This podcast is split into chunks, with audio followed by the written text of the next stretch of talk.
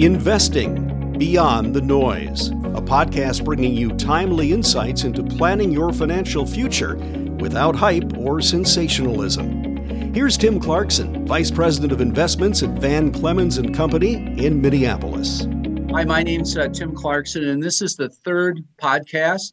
I really enjoy doing these podcasts. I woke up at uh, four o'clock in the morning a week ago and wrote this and just had a lot of fun with it. And I hope people listening to these podcasts are having fun.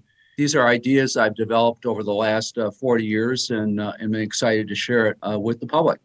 So uh, the third key idea is diversification. Diversification is the third key to being successful in the stock market. Like a good gardener, a good investor needs sun, water, soil, and good seed. In investing, hanging on to your winners is the sun. Buying undervalued stocks is the water. Diversification is the soil. In my first podcast, I talked about hanging on to your winners or the sun in my gardening analogy. In the second podcast, I shared about the importance of buying undervalued stocks or water as a proven way to success. In the next podcast, we will talk about what a high quality, that is good seed, is.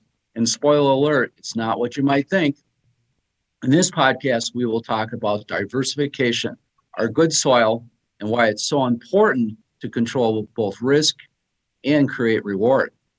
A smaller portfolio under one hundred thousand dollars needs about seven to ten different stocks with about the same amount of money in each stock. At Van Clemens, the stockbroker who has lived diversification is Dennis Felix. Dennis has often owned two hundred stocks or more. My current favorite stock in the firm's largest holding, Innodata, was Dennis's idea. How has Dennis done over the years? Well, glad you asked. Dennis created the wealth to buy with cash his beautiful home he owns on Lake Vermilion, located about eighty-five miles north of Duluth. He had a dream to live up north, and his diversified portfolio made it happen. We often think that diversification lowers risk, and it does. If you own ten stocks, maybe one or two of them are either losers or underperformers, or maybe they're just still incubating. Knowing that our money is spread out gives us the courage to take the necessary risks we need to to create real financial success. I like to think of diversification like bingo cards. You'll need seven to ten stocks to get a bingo. In the stock market, a bingo is a stock that increases five to ten times or even more. Your best performer is often your fifth best idea, not the one you like the most.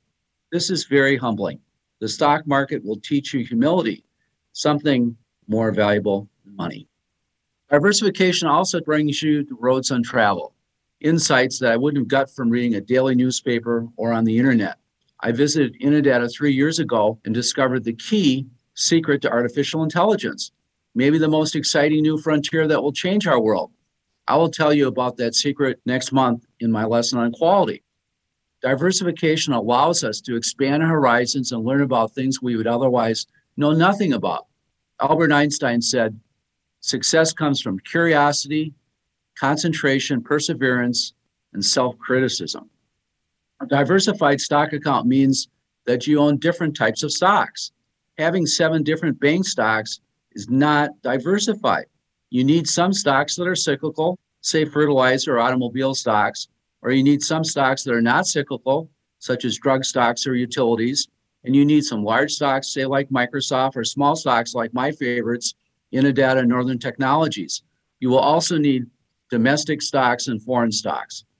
In the last ten years until very recently, large stocks have dramatically outperformed small stocks. I would be out of business had I not diversified. Diversification fulfills both our financial and emotional needs. We need seven to ten stocks because we don't know which stock is going to be the winner. We also don't want to have all our money in a big loser. But diversification is also a lot of fun. The stocks often tell a story about the dynamic and rapidly changing world we live in. When I visit companies, I learn amazing and important information, almost like being in Star Trek at times. And on the other hand, Aristotle wrote about balance and moderation is the key to human success. Being diversified is about being balanced, moderate, and humble. Thanks. The discussions contained in and referred to in this podcast are provided for educational, information, and entertainment purposes only. The information, statements, comments, views, and opinions expressed or provided are not necessarily those of Van Clemens and may not be current. Van Clemens does not make any representation or warranty as to the accuracy or completeness of any of the information, statements, comments, views, or opinions contained in this podcast. Any liability, therefore, is expressly disclaimed. Van Clemens does not undertake any obligation whatever to provide any form of update, amendment, change, or correction to any of the information, statements, comments, views, or opinions set forth in this podcast. You should not make any decision, financial, investment, trading, or otherwise based on any of the information presented in this podcast without undertaking independent due diligence and consultation with a professional broker or financial advisory. You understand that you are using any and all information available on or through this podcast at your own risk. You've been listening to Investing Beyond the Noise with Tim Clarkson, Vice President of Investments at Van Clemens and Company in Minneapolis. Visit van clemens dot com or call six one two, seven five eight, nine one four zero.